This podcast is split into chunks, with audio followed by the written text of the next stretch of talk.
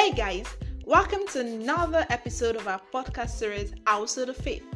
Uh, despite the little age and the setback we had, I'm super excited we're able to do this again. We stood tall still uh, by the grace of God. And um, here we are with the 12th episode of season one. Yay!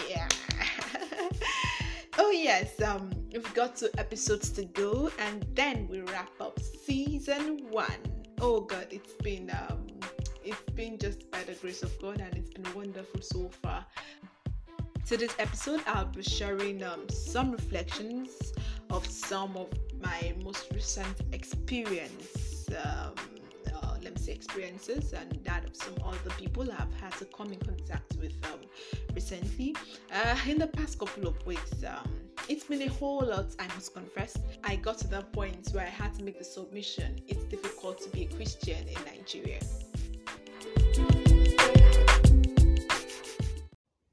Well, you would ask, how did I even come about that um, submission?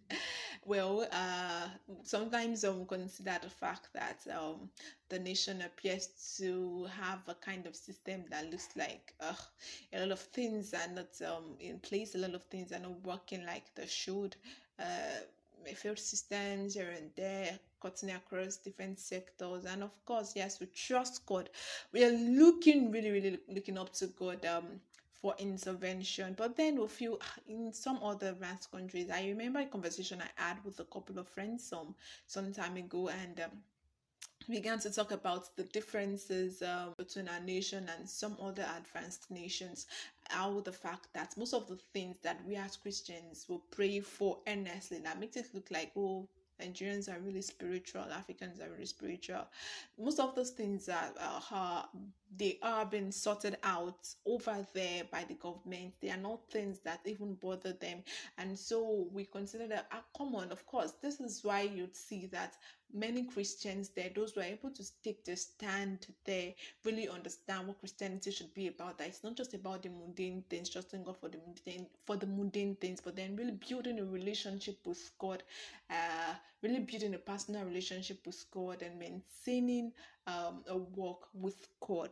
That's really what Christianity should be about. But then we we we, we are at the mercy of a kind of society whereby for every little thing, even for water to drink, you would have to expect um, a miracle and all that. Uh, but then, by God's grace, it will all get better. So, what's my reflection um, really about? It's not just about reflection, I've got some questions too.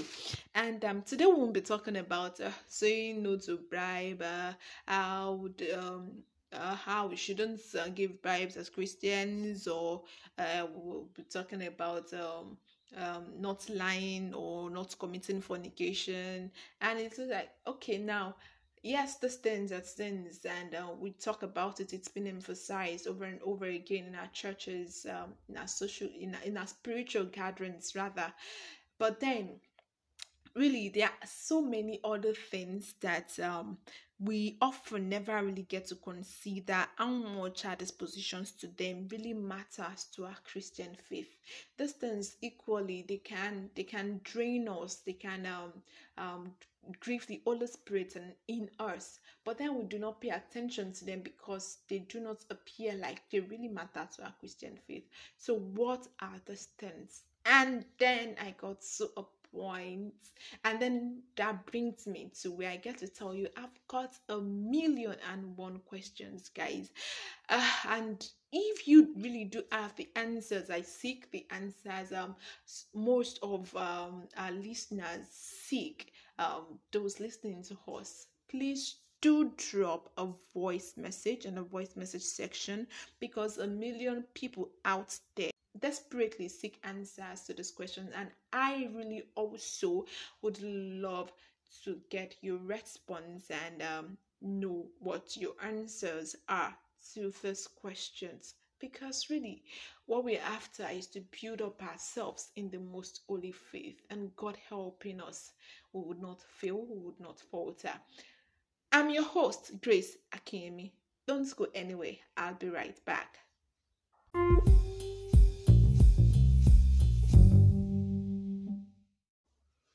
Welcome back. some weeks back, I paid a family friend a visit, and then we got talking about the havoc the Fulani herdsmen have been wreaking in communities. As um, of course, this is no longer news in Nigeria. My friend's husband um, recounted an ordeal he had while he was on a journey, while he was in transit from a town to another town, and then the driver and the passengers got talking. They got into a conversation, and um, one of the passengers um, recounted her ordeal. Uh, how she witnessed the number of cows um, falling and dropping dead by the roadside, and then she saw how a number of the Fulani herdsmen uh, were languishing in pain and um, they were crying, totally confused, crying in pain because they really could not help those animals. They were practically dropping dead. And so it was obvious that um, the cows, the animals had been poisoned. Of course, your guess is as right as mine. Um, the Fulani must have led his animals to someone's farm and then um, in the community, and the community people would have um, you know, uh, wanted to revenge because of the previous attacks, how they've been destroying their crops and then poisoned their crops, their plants, and as a result, the death of the animals. They were practically falling dead, like dropping dead by the roadside. Just and you and I know um, these animals do not cost more money. So, uh, one thing that struck me from the ordeal you know, he, he narrated, and that also struck him too. He said, as this woman was narrating the experience and what she witnessed, she was narrating with she was narrating it with so much joy, like you know that kind of joy that yeah, that serves him right. And please, would you blame anyone? Uh, how do you want to talk to someone um, whose elder brother or father was um, killed on his farm or in the community just because the Fulani herdsmen wanted to feed their cows with their crops, with their plants. And not long after, the um, other passengers in the vehicle began to pass comments like that serves them right. Those people have been wreaking havoc undoubtedly. And um, looks like government is not even doing anything to curb this evil they're perpetrating in communities um, destroying people's farm um, making adding to the economic hardship already and all that. So um, like well, of course what's um, it's it's only it only appears normal to get such reaction and then uh, my friend Ezra said something that at a point he, he, he, he, had to withdraw and then he became scared of himself. He became um he, he became um, scared of himself and his own stand as a Christian when he realized that he actually derived pleasure in what had happened to these animals, to this Fulani herdsmen, based on the experience um, a co-pass a co-passenger had narrated. Of course, they were becoming notorious, destroying destroying farms, killing innocent people. so it's like, would you blame him? Would you blame the other passengers? I mean, if one of the passengers had happened to be a family member or a relative of one of the people that were gruesomely murdered in their communities, on their farmlands, without doing nothing, would you blame them if they appear happy and joyous over what had happened to those people? Hmm. If you were the one, what would you be, what would be your initial reaction? And then the text comes to mind Proverbs 24, verse 17. Rejoice not when thine enemy falleth, let not thine heart be glad when he stumbleth. Hmm. If you were the one what would be your initial reaction? And then um, we look at the fact that yes, we have a lot of things not going to right in our nation, um, unemployment, and a lot of youths we've taken to entrepreneurship um, to try to make ends meet, create impact. live meaningfully and not to wait on um, the government for forever to make things happen for us. And then it happens that even in the business world, it appears it appears um, really challenging to maintain your stand as a Christian. So there's this uh, friend of mine who told me about uh, having signed a contract with uh, with the church.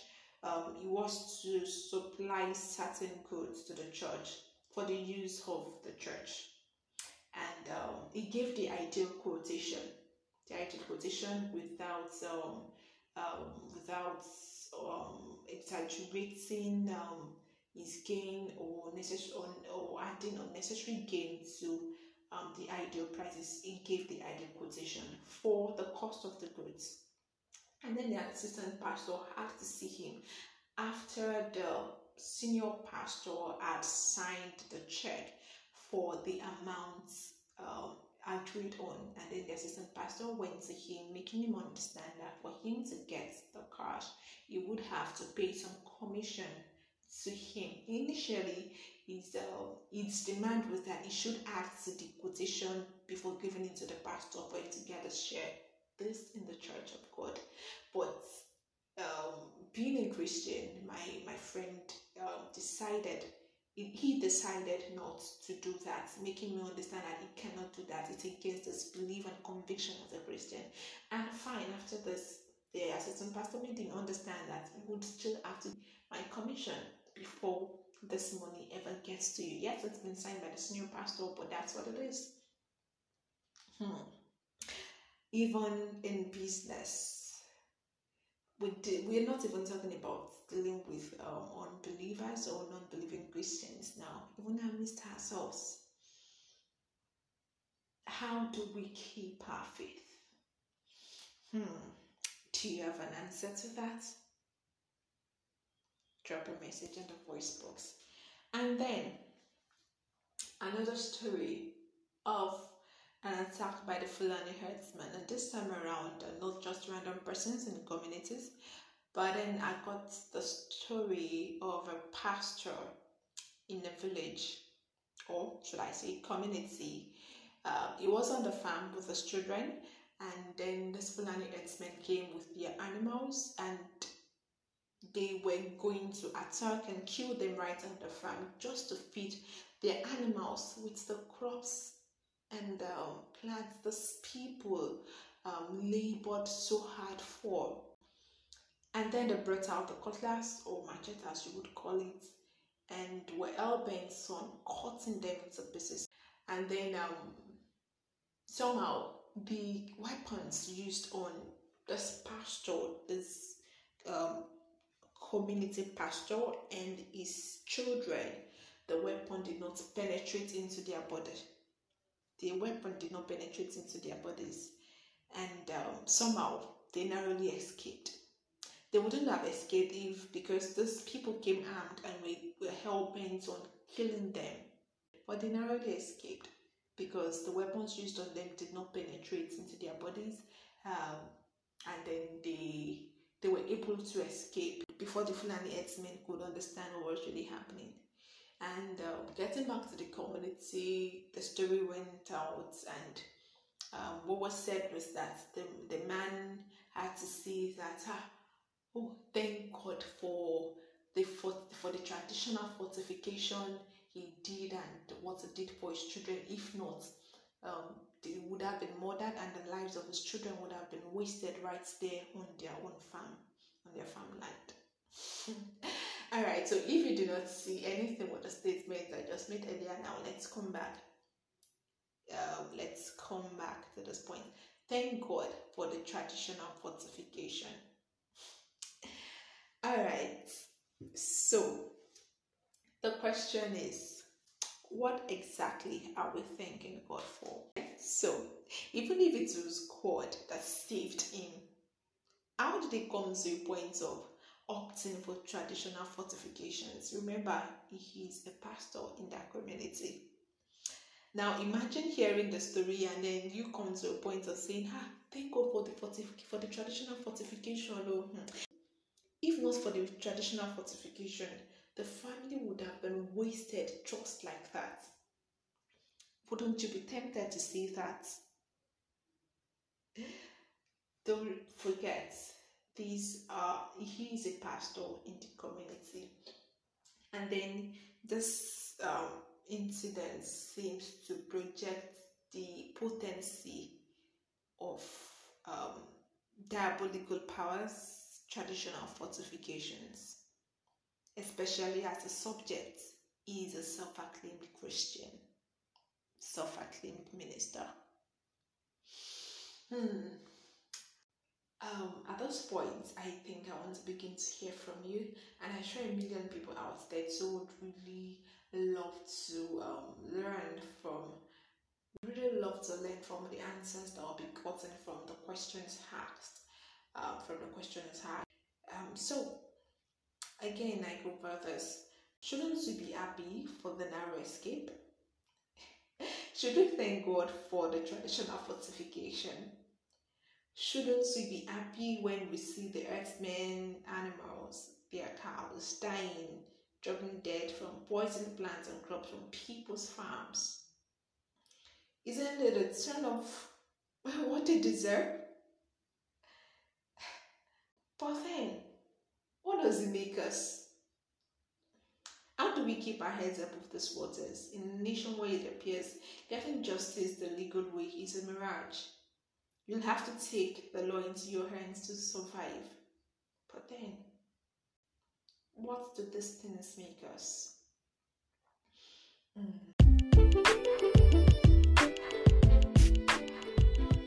I would love to have your insights, your reflections, your thoughts. Drop a voice message in the voice message section. A million of us out there, we're waiting to hear from you. Thanks for joining